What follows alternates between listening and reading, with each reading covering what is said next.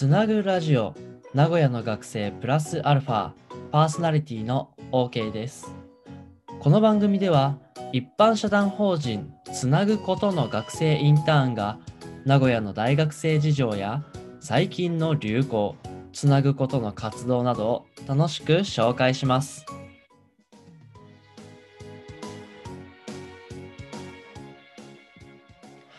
僕 OK が今週のトレンドワードをいくつかピックアップして解説するトレンディングトピックス。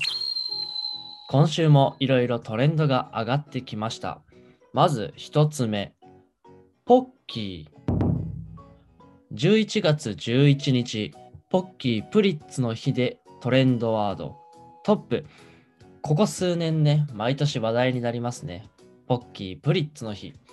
いや、企業の戦略がうまくいっている証拠ですよ。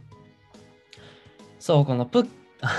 ポッキープリッツの日ということで、うちの大学の生協では、あの売店ですね。では、デカデカとコーナーができていました。もう大量にね、ポッキープリッツが並んでて、あの布製のさ、旗みたいなのまで置いてあって、ポッキーの。さらにさらに、1111円のお楽しみ袋ありって言って置いてあったんですけど、買った人いるいるのかな？去年からかな？販売開始されてて、いや、中何入ってんだろう？まあ、ポッキープリッツなんだろうけど。そう、なんかね、一回買ってみようと思うけど、なんだかんだまだ買ってないですね。僕今3年なんで、来年4年で最後になるので、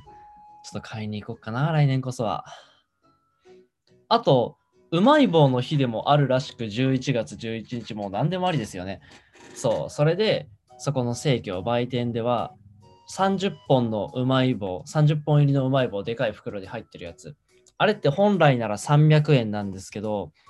特別価格270円っていう風に売ってました。だから実質あれですね、1本9円。まあ、1割引きって聞いたらでかいけど、1円引きって聞くと、ね、大したことないみたいになっちゃいますよね。さあ、11月11日、ポッキープリッツの日、えー、うまい棒の日、他にも、チンアナゴの日でもあるそうです。本当に何でもありですよね、こんなな。なんかさ、ペンの日とか、鉛筆の日とかさ、うんと、何、あと、何がいいかな。そう、何でもありですよね。棒みたいなもんだったら、何でもあり、11月11日でした。さあ、他には、土砂降り。11月9日、関東地方で昼過ぎにかけて土砂降りの雨が降ったことからトレンド入り。愛知も雨降りましたけど、今週。激しく降ったのはほんの少しの時間でしたね。そう、これ寒冷前線の関係ですごい雨が降ったっていうことなんですけど、最近ね、まあ雨はそうでもない、いやでもあるわ。そう雨とかさ、風とか、そういう天気、なその気象変動、気候変動とか言われますけど、すごいですよね、これ。どうなるんだろう。愛知はね、雨とか、あと地震とかも、なんでか知らんけど、あんまり影響ないんですよね、そういう。だから、あの水に使っちゃってしょうがないとか、家の中まで水入ってきた車が進めないみたいなのは、テレビでしか見たことがなくて、なんかちょっと別世界、全然イメージが湧いてないっていう感じですね、僕としては。愛知県の東の方だと山ですけど、西の方って結構平野で、海抜0メートルっていう、海の、あのー、高さと地面の高さが一緒っていう地域もあるんですけど、にもかかわらずあんまり水が、水で溢れてるみたいなことになった印象はないですね。東海豪雨っていうのが2000年かな？にあった。あと伊勢湾台風がもっと昔にあったみたいなことはありますけど、やっぱり最近のその堤防の技術だとか、そういった点でま守られてるのかなっていう気もしますね。この気候変動とかってどういう学問が扱ってるんですかね？気象学。なんかありますよね、そういうの。どこだろう、学問としては。理学部とかになるのかな最近の気象変動、気候変動、うまいことというか、なんか解明してほしいですね。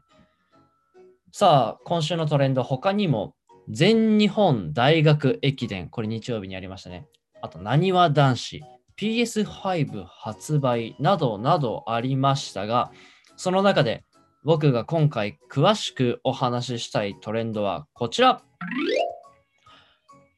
困窮学生。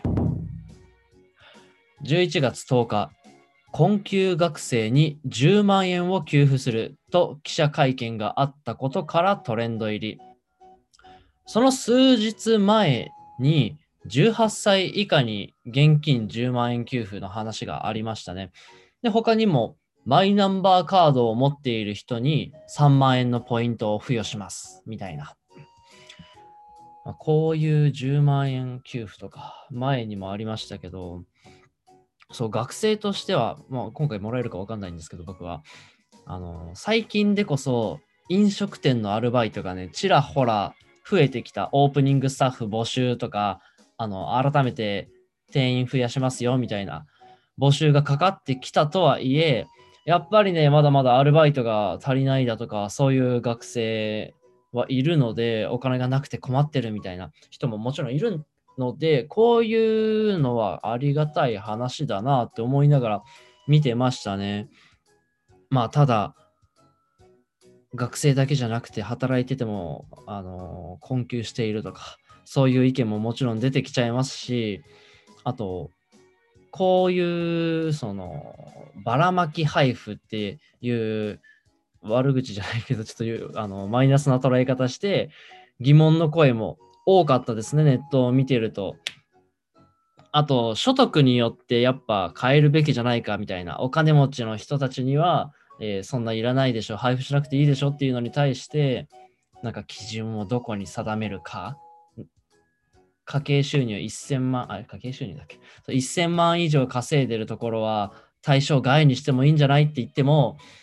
地方、田舎での1000万円と東京の1000万円じゃやっぱ暮らしにだいぶ差があるって言って、東京で夫婦というか家計、家族で1000万円の収入だったとしても、そんなに豊かじゃないみたいな話とかもだいぶ目にして、いや、こういうのがやっぱ政治の難しいところだなっていうふうに思って見てましたね。そう、政治とか考えるときに、やっぱそういうところで議論しなきゃいけないのが難しいところですよね。僕らとしても投票権があって投票しようっていうのもあるんですけど、やっぱ考えることが多すぎて考えたくなくなるみたいなので政治から逃げるというか、あの興味をなくすというか、目をそらすというか、ことがありますね。そうで、さっき言ってたばらまき配布に疑問の声っていう中には、保育施設に重点を置くべきだとか、給食を無償化するべきだとか、いろいろ声は上がってたんで、やっぱりそういう意見だとかを取り入れるかどうかは別として検討する必要はあるなっていうふうに思って見てました。まあ何はともあれ一学生の意見を言うと、あの学生に10万円配布は嬉しいっていう 単純にね、もらえたら嬉しい。まあでもそう、あのー、やっぱ遊びに使う、まあ、遊びに使うも一つ、あの経済的には意味はあるにしろ、そう困窮してるね、学生に配るのはすごいいいことだなって思います。さあ、以上、えー、僕、OK が選んだトレンドワードを解説するトレンディングトピックス。今週は、えー、政治が結構また出てきましたね。他にもポッキー、プリッツの日11月11日。割とその日付にあやかった何々の日っていうのはトレンド入りしやすいですね。その日の皆さんの話題として結構面白く見てます。さあ、今回は詳しく取り扱ったのは困窮学生でした。以上、トレンドワードを解説するトレンディングトピックス。